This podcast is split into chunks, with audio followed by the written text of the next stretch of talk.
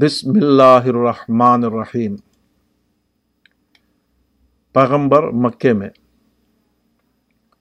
رسول اللہ صلی اللہ علیہ وسلم کی پیغمبرانہ زندگی کے دو بڑے دور ہیں۔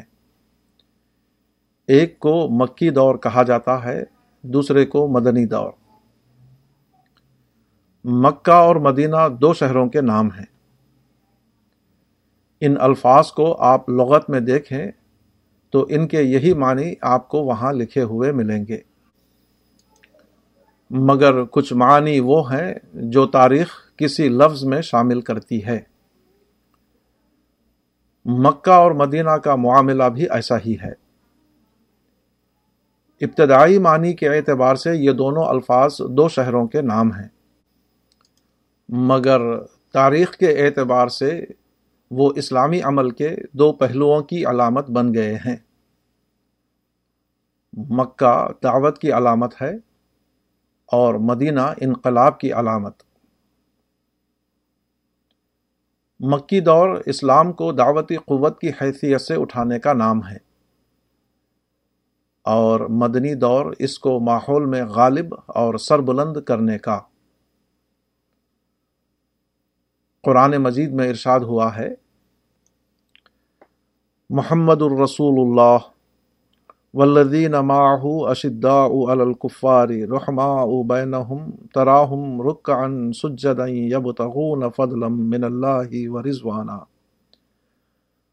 سیماہم فی وجوہہم من اثر السجود ذالک مثلہم فی التورات ومثلہم فی الانجیل كزرع أخرج شطأه فآزره فاستغلظ فاستوى على سوقه يعجب الزراع ليغيظ ليغيظ بهم الكفار. وعد الله الذين آمنوا وعملوا الصالحات منهم مغفرة وأجرا عظيما. محمد اللہ کے رسول ہیں اور جو لوگ ان کے ساتھ ہیں، وہ منکروں پر سخت ہیں اور آپس میں مہربان ہیں۔ تم ان کو رکو میں اور سجدے میں دیکھو گے، وہ اللہ کا فضل اور اس کی رضامندی کی طلب میں لگے رہتے ہیں۔ ان کی نشانی ان کے چہروں پر ہے سجدے کے اثر سے۔ ان کی یہ مثال تورات میں ہے اور انجیل میں۔ ان کی مثال یہ ہے کہ جیسے کھیتی۔ اس نے اپنا اخوا نکالا، پھر اس کو مضبوط کیا، پھر وہ اور موٹا ہوا، پھر اپنے تنے پر کھڑا ہو گیا۔ وہ کسانوں کو بھلا لگتا ہے تاکہ ان سے کافروں کو جلائے۔ ان میں سے جو لوگ ایمان لائے اور نیک عمل کیا، اللہ نے ان سے معافی کا اور بڑے ثواب کا وعدہ کیا ہے۔ صورت الفتح آیت انتیس۔ مذکورہ آیت میں تورات کے حوالے سے پیغمبر اسلام کے ساتھیوں کی انفرادی اوصاف کا ذکر ہے اور اس کے بعد انجیل کے حوالے سے ان کے اجتماعی ارتقاء کا۔ پہلے جز کی تربیت مکے میں ہوئی اور دوسرے جز کی تکمیل مدینے میں۔ پیغمبر اسلام کی جو سیرتیں لکھی گئی ہیں، ان کا انداز عام طور پر یہ ہوتا ہے، گویا آمنہ کے پیٹ سے ایک پرعجوبہ شخصیت نکلی اور اس نے پرسرار طریقوں سے پورے عرب کو مسخر کر ڈالا۔ سیرت کی کتابیں انسانی تاریخ سے زیادہ کرامات و معجزات کی ایک تلسماتی داستان نظر آتی ہے۔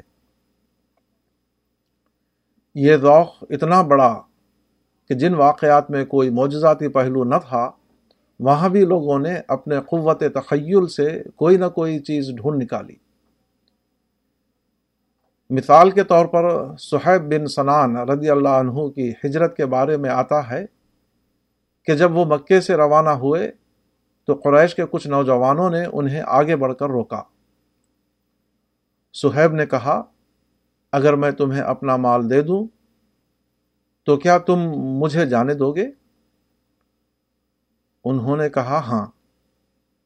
چنانچہ چند وقیہ سونا جو صحیب کے پاس تھا، وہ سب انہوں نے ان کو دے دیا اور مدینہ پہنچ گئے۔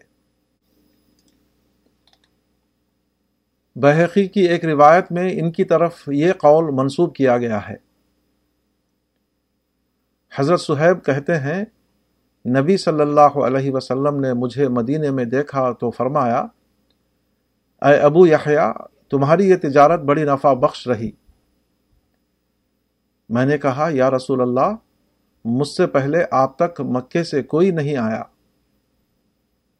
یہ خبر یقیناً آپ کو جبرائیل فرشتے نے دی ہے۔ مگر یہی واقعہ ابن مروویہ اور ابن سعد نے نقل کیا ہے۔ تو اس کے الفاظ یہ ہیں۔ میں قریش کے لوگوں کو اپنا مال دے کر مکے سے روانہ ہوا۔ یہاں تک کہ مدینہ پہنچ گیا۔ اس کی اطلاع نبی صلی اللہ علیہ وسلم کو پہنچی۔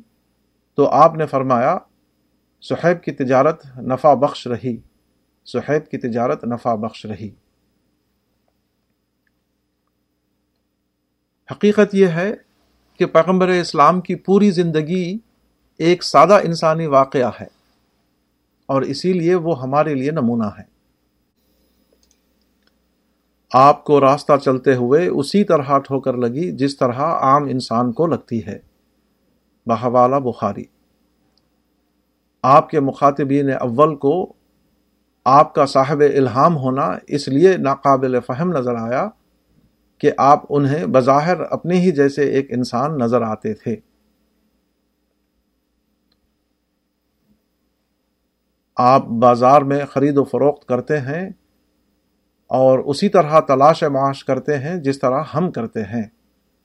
فن کا تقوم بال و تل تمس المعاش کما نل تمس ہو البدایا و نہایا حقیقت یہ ہے کہ پیغمبر خدا کی زندگی کی عظمت اس کے انسانی واقع ہونے میں ہے، نہ کہ پرسرار معجزاتی داستان ہونے میں۔ آپ کی کامیابی نصرت الہی کے تحت ہوئی، اس لحاظ سے بلا شبہ وہ معجزہ تھی۔ مگر اس معجز الہی کا ظہور بشر رسول کی سطح پر ہوا نہ کہ کراماتی شخصیت کی سطح پر۔ قرآن میں پیغمبر خدا صلی اللہ علیہ وسلم کی جو تصویر دی گئی ہے، اس کو سامنے رکھا جائے تو آپ کی یہی تصویر اس کے مطابق نظر آئے گی۔ اپنی زندگی کے چالیسویں سال جب آپ کو غار حرا میں پہلی وہی ملتی ہے تو آپ پر ٹھیک وہی رد عمل ہوتا ہے جو ایک انسان پر ہونا چاہیے۔ آپ خوف زدہ حالت میں گھر واپس آتے ہیں۔ یہاں آپ کی بیوی ختیجہ ہیں۔ وہ خود واقع وہی سے الگ ہونے کی وجہ سے اس پوزیشن میں تھیں کہ اس کے بارے میں غیر متاثر رائے قائم کر سکیں۔ چنانچہ وہ آپ سے کہتی ہیں، ہرگز نہیں، خدا کی قسم، اللہ آپ کو کبھی رسوا نہ کرے گا۔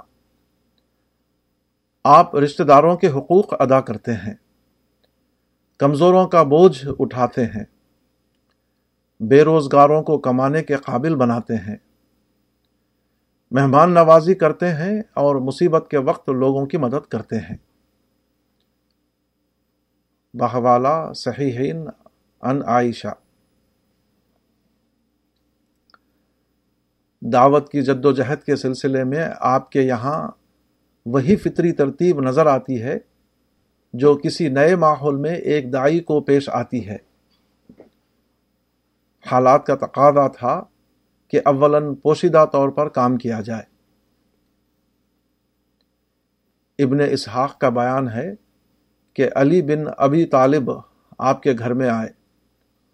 اس وقت آپ اور حضرت ختیجہ نماز پڑھ رہے تھے۔ انہوں نے پوچھا، اے محمد، یہ کیا ہے؟ آپ نے جواب دیا، اللہ کا دین، جس کو اس نے اپنے لیے منتخب کیا اور اس کی تبلیغ کے لیے اپنے رسول بھیجے۔ میں تم کو ایک اللہ کی طرف بلاتا ہوں اس کا کوئی شریک نہیں اور اس کی عبادت کی تلقین کرتا ہوں۔ اور یہ کہ تم لات و عزا کو ماننا چھوڑ دو۔ علی بن ابی طالب نے کہا، یہ ایسی بات ہے جس کو آج سے پہلے میں نے نہیں سنا۔ میں کوئی فیصلہ نہیں کر سکتا جب تک اپنے باپ ابو طالب سے اس کی بابت بات نہ کر لوں۔ آپ کو یہ پسند نہیں آیا کہ اعلان سے پہلے یہ راز کھل جائے۔ آپ نے کہا، اے علی، اگر تم اسلام نہیں لاتے تو اس معاملے کو پوشیدہ رکھو۔ علی بن ابی طالب اس رات رکے رہے۔ پھر اللہ نے ان کے دل میں اسلام ڈال دیا۔ اگلے روز صبح وہ رسول اللہ صلی اللہ علیہ وسلم کے پاس آئے اور کہا، اے محمد کل آپ نے مجھ سے کیا کہا تھا؟ آپ نے فرمایا، گواہی دو کہ اللہ کے سوا کوئی معبود نہیں۔ وہ اکیلا ہے، اس کا کوئی شریک نہیں۔ اور لات و عزا کو نہ مانو۔ اور جن کو خدا کا شریک و سہیم بنایا جاتا ہے، ان سے اظہار بیزاری کرو۔ علی رضی اللہ عنہ نے اس پر عمل کیا اور اسلام لے آئے۔ اس کے بعد ابو طالب کے ڈر سے آپ کے پاس چھپ چھپ کر آتے رہے اور علی رضی اللہ عنہ نے اپنے اسلام کو چھپائے رکھا۔ اس کو ظاہر نہ کیا۔ بہوالا البدایا و نہایا جلد تین صفا چوبیس۔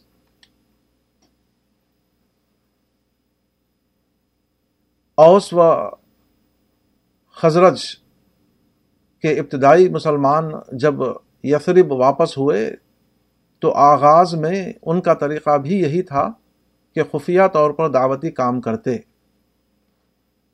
بہوالا تبرانی۔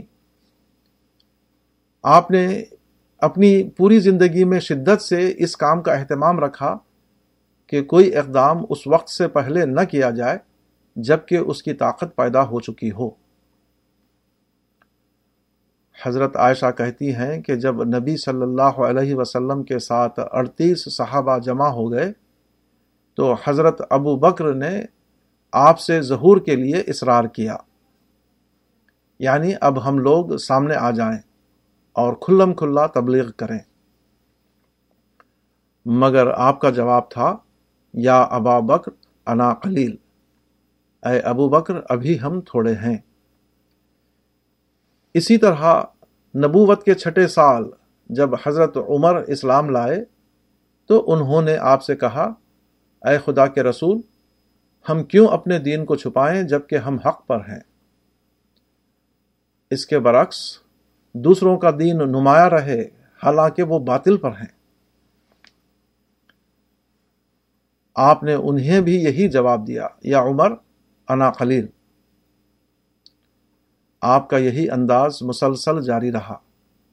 یہاں تک کہ ہجرت کے بعد جب اسلامی طاقت ایک جگہ منظم اور مرتکز ہو گئی اور قریش فوج لے کر اس کے استحصال کے لیے آ گئے، اس وقت مقابلے کی اجازت دی گئی۔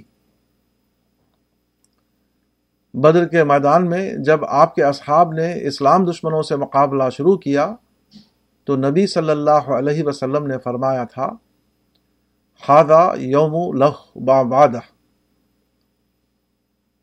گویا اہل اسلام کے لیے عملی اقدام کا وقت وہ ہوتا ہے جبکہ وہ اس پوزیشن میں ہو جائیں کہ اپنے اقدام سے اسلام کے لیے نیا مستقبل پیدا کر سکتے ہوں۔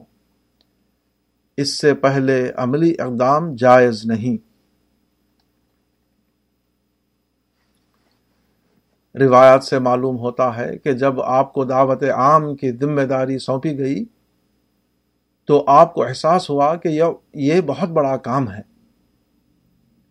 جس کے لیے ہماتن مصروف ہونا ضروری ہے۔ آپ نے چاہا کہ آپ کے خاندان کے لوگ آپ کی اقتصادی ذمہ داریوں میں آپ کے کفیل ہو جائیں۔ تاکہ آپ اس کام کو بخوبی طور پر انجام دے سکیں۔ آپ نے اپنے مکان پر خاندان عبد المطلب کو جمع کیا، جو اس وقت تقریباً چالیس افراد پر مشتمل تھے۔ ایک روایت کے مطابق تیس آدمی جمع ہوئے۔ آپ نے ان کو بتایا کہ خدا نے مجھے نبوت عطا کی ہے، تم لوگ میرے ساتھ تعاون کرو تاکہ میں اس ذمہ داری کو ادا کر سکوں۔ اے خاندان عبد المطلب میں تمہاری طرف خاص طور پر اور تمام لوگوں کی طرف عام طور پر بھیجا گیا ہوں۔ پھر تم میں سے کون مجھ سے اس پر بیعت کرتا ہے کہ وہ میرا بھائی اور ساتھی ہوگا؟ تم میں سے کون میرے قرضوں اور میرے وعدوں کا ضامن بنتا ہے اور میرے پیچھے میرے گھر والوں کا ذمہ دار بنتا ہے اور وہ جنت میں میرا ساتھ ہوگا۔ ایک شخص بولا، اے محمد، آپ تو ایک سمندر ہیں۔ کون اس ذمہ داری کے لیے کھڑا ہو سکتا ہے؟ بحوالہ، اخرجہ احمد ان عائشہ۔ آپ کا خاندان آپ کی ذمہ داری لینے کے لیے تیار نہ ہوا۔ عباس بن عبد المطلب آپ کے چچا تھے۔ وہ اقتصادی حیثیت سے اس پوزیشن میں تھے کہ آپ کی ذمہ داری لے سکیں۔ مگر وہ بھی خاموش رہے۔ مگر اللہ تعالی نے آپ کی نصرت فرمائی۔ اولاً آپ کی اہلیہ ختیجہ اور اس کے بعد ابو بکر صدیق رضی اللہ عنہ کا مال مکی زندگی میں آپ کا اقتصادی سہارا بنا رہا۔ لوگوں کو دعوت حق پہنچانے کے لیے آپ بچوں کی طرح حریص تھے۔ ابن جریر نے حضرت عبداللہ بن عباس سے نقل کیا ہے کہ مکے کے ممتاز لوگ ایک روز غروب آفتاب کے بعد کعبے کے پاس جمع ہوئے۔ اور آپ کو بات چیت کے لیے بلایا۔ اس کے بعد روایت کے الفاظ یہ ہیں۔ بس نبی صلی اللہ علیہ وسلم تیزی سے آئے۔ آپ کو خیال ہوا کہ شاید انہیں قبول حق کی طرف کچھ میلان ہو گیا ہے۔ اور آپ قریش کی ہدایت کے لیے بے حد حریص تھے۔ اور ان کی ہلاکت پر آپ پر بہت گراں گزرتی تھی۔ بحوالہ ابن جریر ان ابی عباس۔ مگر بلانے والوں نے آپ کو بحث بحث، مباحثے کے لیے بلایا تھا، نہ کہ بات ماننے کے لیے۔ چنانچہ طویل گفتگو کے بعد آپ غمگین واپس لوٹے۔ نبی صلی اللہ علیہ وسلم حزن اور افسوس کے ساتھ اپنے گھر واپس آئے، کیونکہ قوم سے جس چیز کی امید لگا کر گئے، اس کو نہ پایا۔ وہ لوگ اس سے بہت دور تھے۔ بہوالا، تہذیب سیرت ابن حشام، جلد ایک صفا اڑسٹھ۔ اسی طرح ابو طالب کے مرز الموت میں جب لوگ ان کے پاس جمع ہوئے، تو انہوں نے کہا کہ ہمارے اوپر اپنے بھتیجے کے درمیان اپنی موت سے پہلے کچھ طے کر دیجیے۔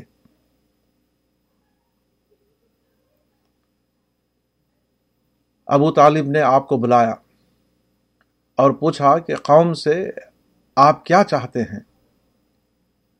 آپ نے فرمایا، تقولون لا الہ الا اللہ۔ و تخلعون ما تعبدون من دونه۔ مگر قوم اس کو ماننے پر تیار نہ ہوئی۔ اس کے بعد جب لوگ چلے گئے تو ابن اسحاق کی روایت کے مطابق ابو طالب نے کہا، بھتیجے، خدا کی قسم، میرا خیال ہے کہ تم نے قوم سے کسی مشکل چیز کا مطالبہ نہیں کیا۔ واللہ، یا ابن عقی مہارائتو کا سال تم سال تو ہم شتتا۔ صفا ستیانو ابو طالب کی زبان سے یہ جملہ سن کر آپ کی جو کیفیت ہوئی وہ یہ تھی۔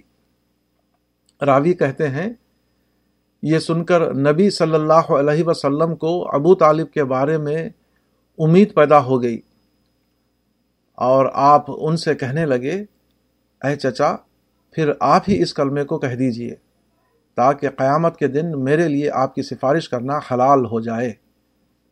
بحوالہ البدایہ و نہایا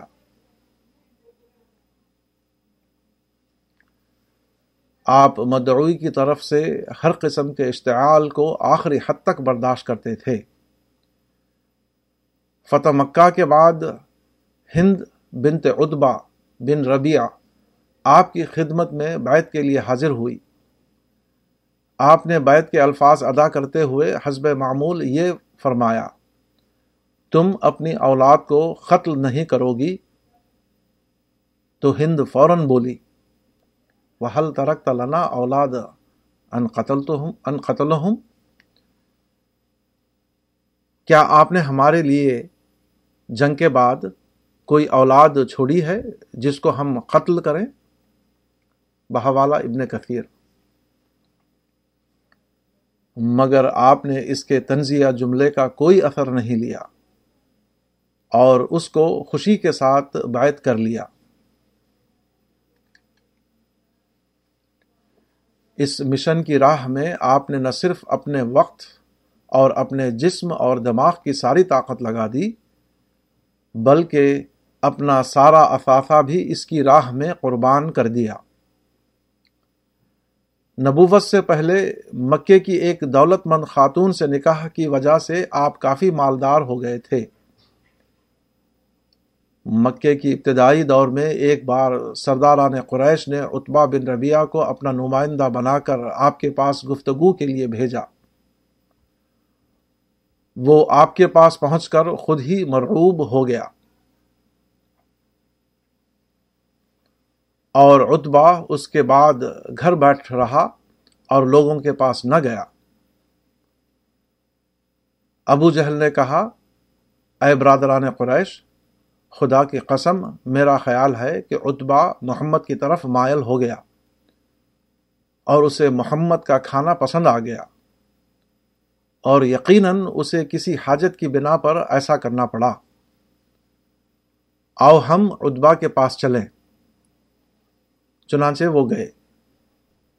ابو جہل نے کہا، اے اتبا خدا کی قسم، ہم کو اس لیے آنا پڑا کہ تم محمد کی طرف مائل ہو گئے اور ان کا معاملہ تم کو پسند آ گیا۔ اگر تمہیں ضرورت ہو تو ہم تمہارے لیے اتنا مال جمع کر دیں تو تمہیں محمد کے کھانے سے بے نیاز کر دے۔ اتبا یہ سن کر بگڑ گیا اور قسم کھا کر کہا کہ میں محمد سے کبھی بات نہ کروں گا۔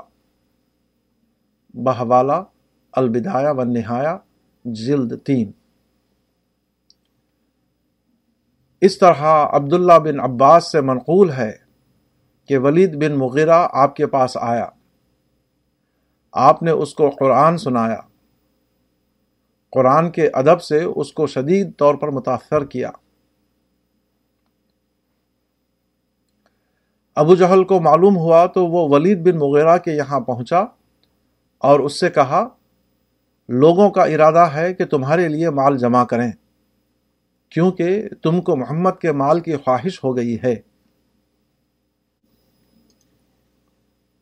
اس قسم کی مالی حیثیت سے آپ نے نبوت کا آغاز کیا۔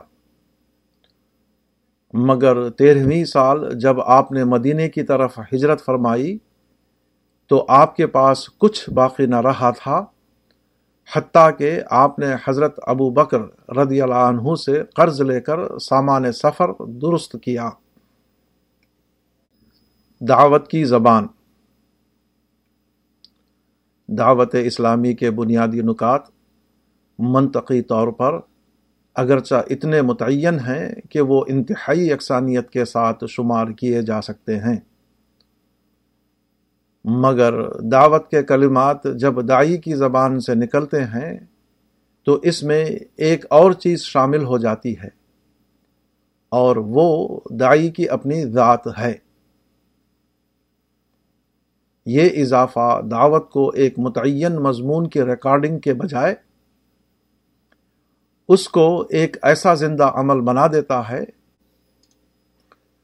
جو با اعتبار حقیقت ایک ہونے کے باوجود اتنی مختلف شکلوں میں ظاہر ہوتا ہے، جس کی کوئی لگی بندھی فہرست نہیں بنائی جا سکتی۔ دائی کے سینے میں خوف خدا سے لرستا ہوا دل، مدعو کے ایمان کے لیے بچوں کی سی معصوم اور بے قرار تمنا۔ یہ جذبہ کہ اگر میں خدا کے بندوں کو خدا کے قریب کر سکوں تو خدا مجھ سے خوش ہو جائے گا۔ یہ چیزیں نہ صرف کلمات دعوت میں کیفیت کا اضافہ کرتی ہیں، بلکہ اس کو با اعتبار ظاہر انتہائی متنوع بھی بنا دیتی ہیں۔ کیونکہ مدعو کو متاثر کرنے کا پرشوق جذبہ اس کو مجبور کرتا رہتا ہے کہ ہر ایک کے دہن کی مکمل رعایت کرتے ہوئے اس کے سامنے اپنی بات رکھے۔ پیغمبر اسلام کی زندگی میں یہ چیز کامل درجے میں نظر آتی ہے۔ آپ شب و روز دعوت پہنچانے میں مشغول رہتے ہیں۔ مگر آپ کا طریقہ یہ نہ تھا کہ کچھ مقرر الفاظ کو ہر ایک کے سامنے دہرا دیا کریں، بلکہ مخاطب کی رعایت کرتے ہوئے اس کے سامنے اپنی بات رکھتے تھے۔ مکے کے ابتدائی زمانے میں ایک بار آپ نے ابو سفیان اور ان کی بیوی ہند کو دعوت دی۔ ابن اساکر کی روایت کے مطابق آپ نے حسب ذیل الفاظ کہے۔ اے ابو سفیان اور اے ہند، خدا کی قسم، تم کو ضرور مرنا ہے۔ اس کے بعد تم دوبارہ اٹھائے جاؤ گے۔ پھر جو بھلا ہوگا جنت میں داخل ہوگا اور جو برا ہوگا جہنم میں جائے گا۔ اور میں جو کچھ کہہ رہا ہوں، حق کے ساتھ کہہ رہا ہوں۔ ابن خزیمہ نے نقل کیا ہے کہ مکے کے ایک بزرگ حسین سے آپ کی گفتگو اس طرح ہوئی۔ نبی صلی اللہ علیہ وسلم نے فرمایا، اے حسین کتنے معبودوں کی پرستش کرتے ہو؟ حسین نے کہا، سات کی زمین میں اور ایک جو آسمان پر ہے۔ آپ نے فرمایا، جب مصیبت آئے تو کس کی، کس کو پکارتے ہو؟ حسین نے کہا، آسمان والے کو۔ آپ نے فرمایا، جب مال پر تباہی آئے تو کس کو پکارتے ہو؟ حسین نے کہا، آسمان والے کو۔ آپ نے فرمایا، وہ اللہ تو تنہا تمہاری فریاد رسی کرتا ہے، اور تم اس کے ساتھ شریک کرتے ہو؟ بحوالہ الصابہ جلد ایک۔ امام احمد نے ابو اماما سے نقل کیا ہے کہ ایک قبیلے کا آدمی آپ کی خدمت میں حاضر ہوا۔ اور دریافت کیا کہ خدا نے آپ کو کیا چیز لے کر بھیجا ہے۔ بمازا ارسلک؟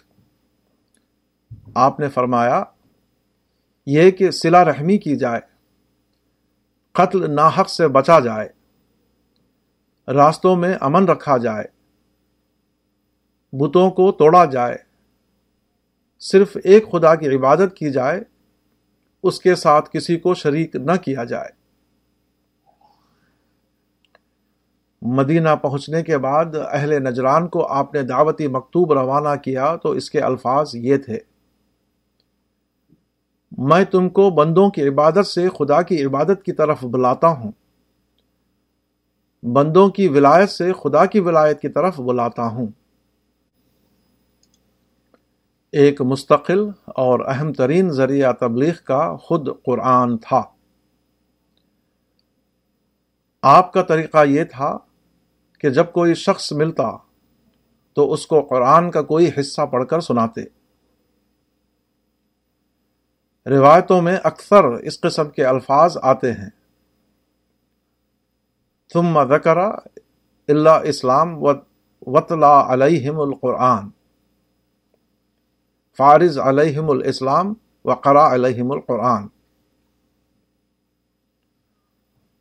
قرآن کی کشش عربوں کے لیے اتنی حیرت انگیز تھی کہ اسلام کے بعض کٹر مخالفین بھی راتوں کو چھپ کر آپ کے مکان کے پاس آتے اور آپ قرآن پڑھ رہے ہوتے تو دیوار سے لگ کر اسے سنتے۔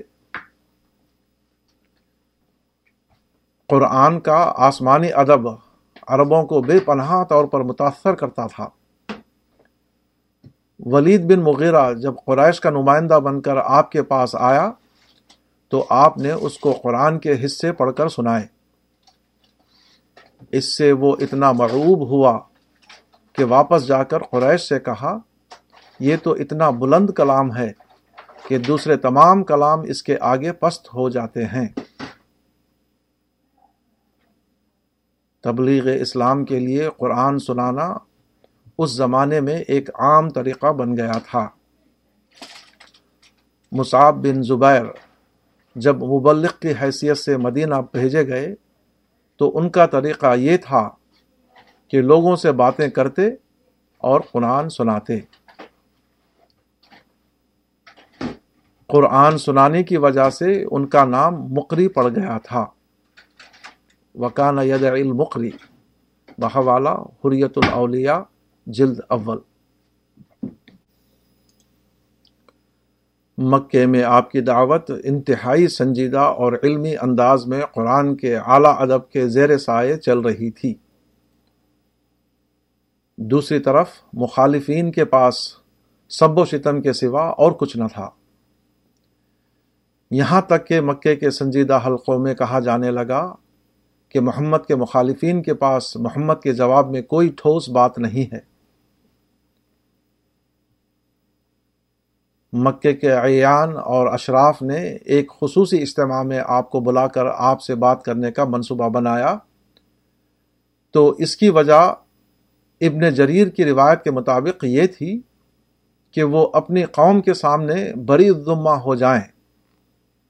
عربوں کی صلاحیت۔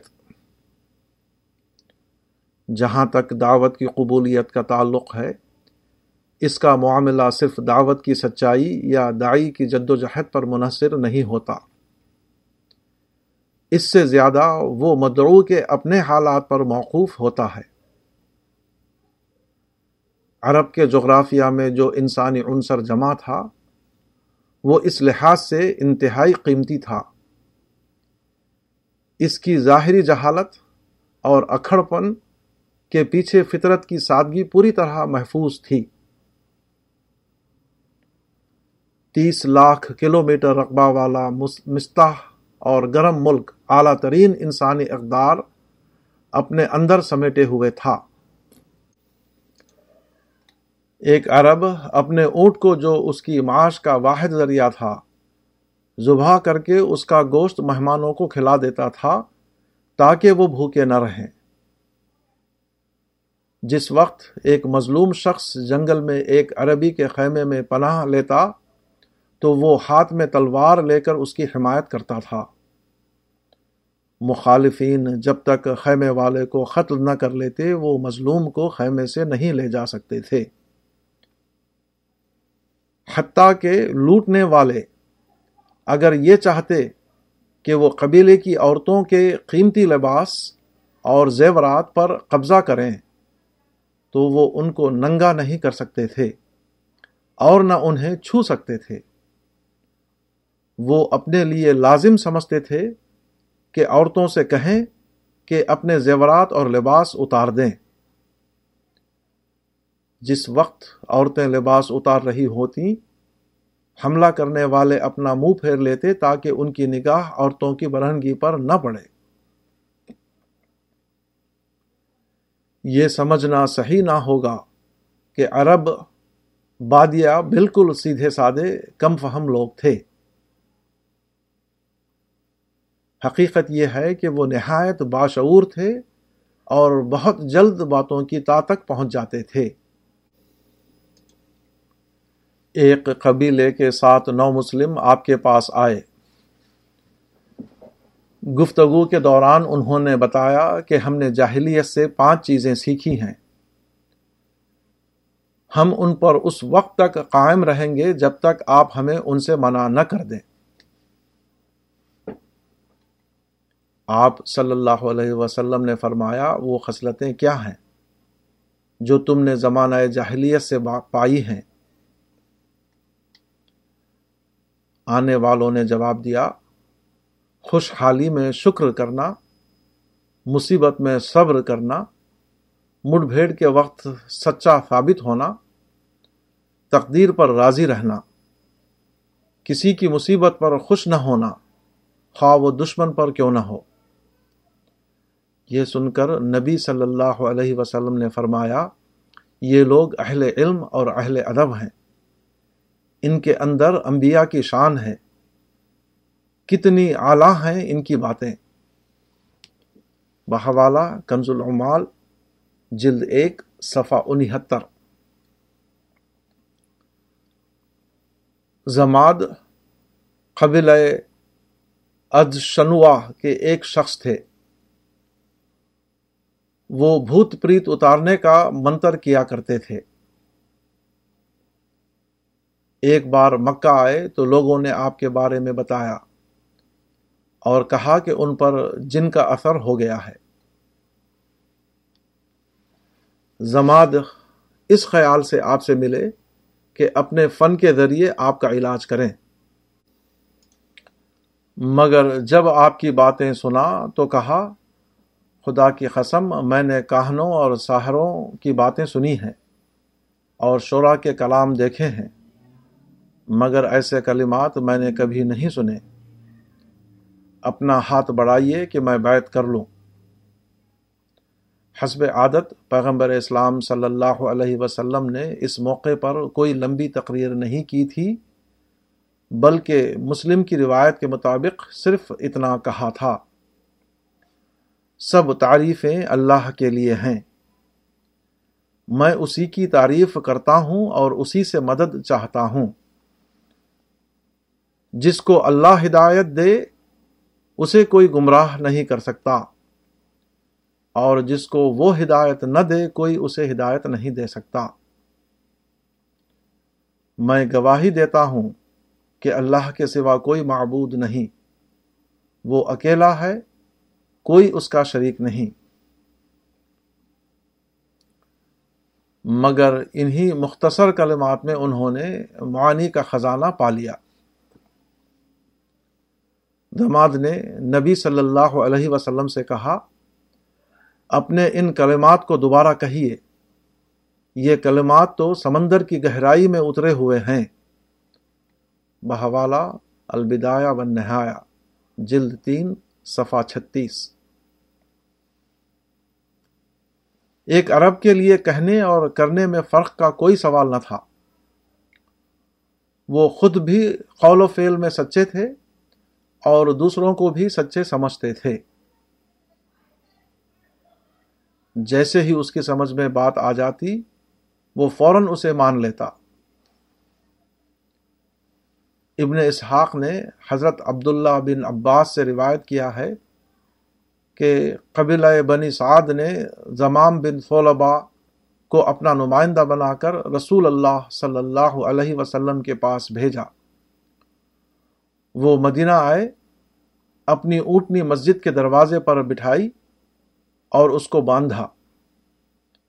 اس کے بعد مسجد کے اندر داخل ہوئے۔ آپ اس وقت اپنے اصحاب کے ساتھ بیٹھے ہوئے تھے۔ زمام ایک بہادر اور سمجھدار آدمی تھے۔ انہوں نے آپ کی مجلس کے سامنے کھڑے ہو کر کہا، تم میں سے کون ابن عبد المطلب ہے؟ ایکم ابن عبد المطلب آپ نے فرمایا، میں ابن عبد المطلب ہوں۔ زمام نے کہا، اے محمد، آپ نے فرمایا ہاں۔ انہوں نے کہا اے ابن عبد المطلب میں آپ سے کچھ پوچھوں گا اور پوچھنے میں کچھ سختی کروں گا۔ آپ اس کو محسوس نہ کریں۔ آپ نے فرمایا، میں کچھ محسوس نہیں کروں گا۔ جو تمہارے جی میں آئے پوچھو۔ زمام نے کہا، میں آپ کو قسم دیتا ہوں، آپ کے معبود کی۔ اور ان لوگوں کے معبود کی جو آپ سے پہلے تھے اور ان لوگوں کے معبود کی جو آپ کے بعد آئیں گے۔ کیا اللہ نے آپ کو رسول بنا کر ہماری طرف بھیجا ہے؟ اللہ باسا کا علینا رسولہ آپ نے فرمایا، خدایا ہاں۔ زمام نے کہا، میں آپ کو قسم دیتا ہوں، آپ کے معبود کی اور ان لوگوں کے معبود کی جو آپ سے پہلے تھے اور ان لوگوں کے معبود کی جو آپ کے بعد آئیں گے۔ کیا اللہ نے آپ سے کہا ہے کہ ہم کو حکم دیں کہ ہم تنہا اسی کی عبادت کریں اور اس کے ساتھ کسی چیز کو شریک نہ ٹھہرائیں اور ان بتوں کو چھوڑ دیں جن کی پرستش ہمارے باپ دادا کرتے تھے؟ آپ نے فرمایا، خدایا ہاں۔ زمام نے کہا، میں آپ کو قسم دیتا ہوں، آپ کے معبود کی اور ان لوگوں کے معبود کی جو آپ سے پہلے تھے اور ان لوگوں کے معبود کی جو آپ کے بعد آئیں گے۔ کیا اللہ نے آپ کو حکم دیا ہے کہ ہم یہ پانچ وقتوں کی نماز پڑھیں؟ آپ نے فرمایا ہاں۔ راوی کہتے ہیں کہ اسی طرح انہوں نے زکوٰۃ، روزہ، حج اور تمام احکام اسلام کا ذکر کیا۔ ہر فریضے کو مندرجہ بالا طریقے پر قسم دے کر پوچھتے۔ یہاں تک کہ جب فارغ ہو گئے تو کہا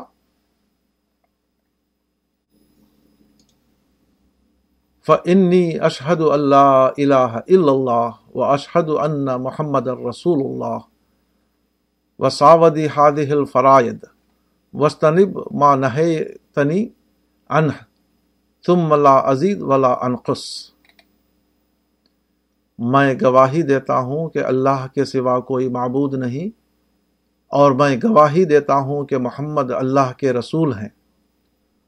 اور اب میں ان فرائض کو ادا کروں گا اور ان چیزوں سے بچوں گا جن سے آپ نے منع کیا ہے۔ اس میں نہ کوئی کمی کروں گا اور نہ کوئی زیادتی۔ بہوالا، الوداع و نہایا جلد پانچ۔ پھر اپنی اونٹنی پر بیٹھ کر واپس روانہ ہو گئے اور اپنی قوم میں پہنچ کر انہیں پوری بات بتائی۔ ایک روایت کے مطابق، صبح کی شام نہیں ہونے پائی تھی کہ ان کی مجلس کے تمام مرد و عورت مسلمان ہو گئے۔ ان کے اندر نفاق نہ تھا۔ اقرار اور انکار کے درمیان وہ کسی تیسری چیز کو نہ جانتے تھے۔ جب وہ کسی کو ایک قول دے دیتے تو اس کو ہر حال میں پورا کرتے۔ خواہ اس کی خاطر جان و مال کی کتنی ہی بڑی قربانی کیوں نہ دینی پڑے۔ عرب کردار کی یہ جھلک یثرب کے قبائل، اوس و خزرج کی ان تقریروں میں ملتی ہے جو بیت اقبا ثانیہ کے موقع پر ان کے نمائندوں نے کی تھی۔ یثرب کے لوگ جب آپ سے بیت کے لیے جمع ہوئے، تو عباس بن عبادہ نے کہا، اے گروہ خزرج، کیا تم جانتے ہو کہ تم کس چیز پر ان کے ہاتھ بیت کر رہے ہو؟ انہوں نے کہا کہ ہاں۔ عباس بن عبادہ نے کہا، تم سرخ و سفید سے جنگ پر بیت کر رہے ہو۔ اگر تمہارا یہ خیال ہو کہ جب تمہارا مال ضائع ہو اور تمہارے اشراف قتل کیے جائیں، تو محمد صلی اللہ علیہ وسلم کو ان کی قوم کے حوالے کر دو گے۔ تو ابھی ایسا کر لو۔ کیونکہ بات کو تم نے ایسا کیا، تو خدا کی قسم وہ دنیا و آخرت کی رسوائی ہوگی۔ اور اگر تمہارا یہ خیال ہو کہ تم نے جو کچھ وعدہ کیا ہے، اس کو تم پورا کرو گے۔ خواہ تمہارے مال ضائع ہوں اور تمہارے اشراف قتل کیے جائیں، تو ان کو اپنے ساتھ لے جاؤ، کیونکہ خدا کی قسم یہ دنیا و آخرت کی بھلائی ہے۔ انہوں نے کہا، ہم آپ کو لیتے ہیں خواہ ہمارے مال تباہ ہوں یا ہمارے اشراف قتل کیے جائیں۔ اے اللہ کے رسول، اس کے بدلے میں ہمارے لیے کیا ہے؟ اگر ہم اس قول کو پورا کریں، آپ نے فرمایا جنت۔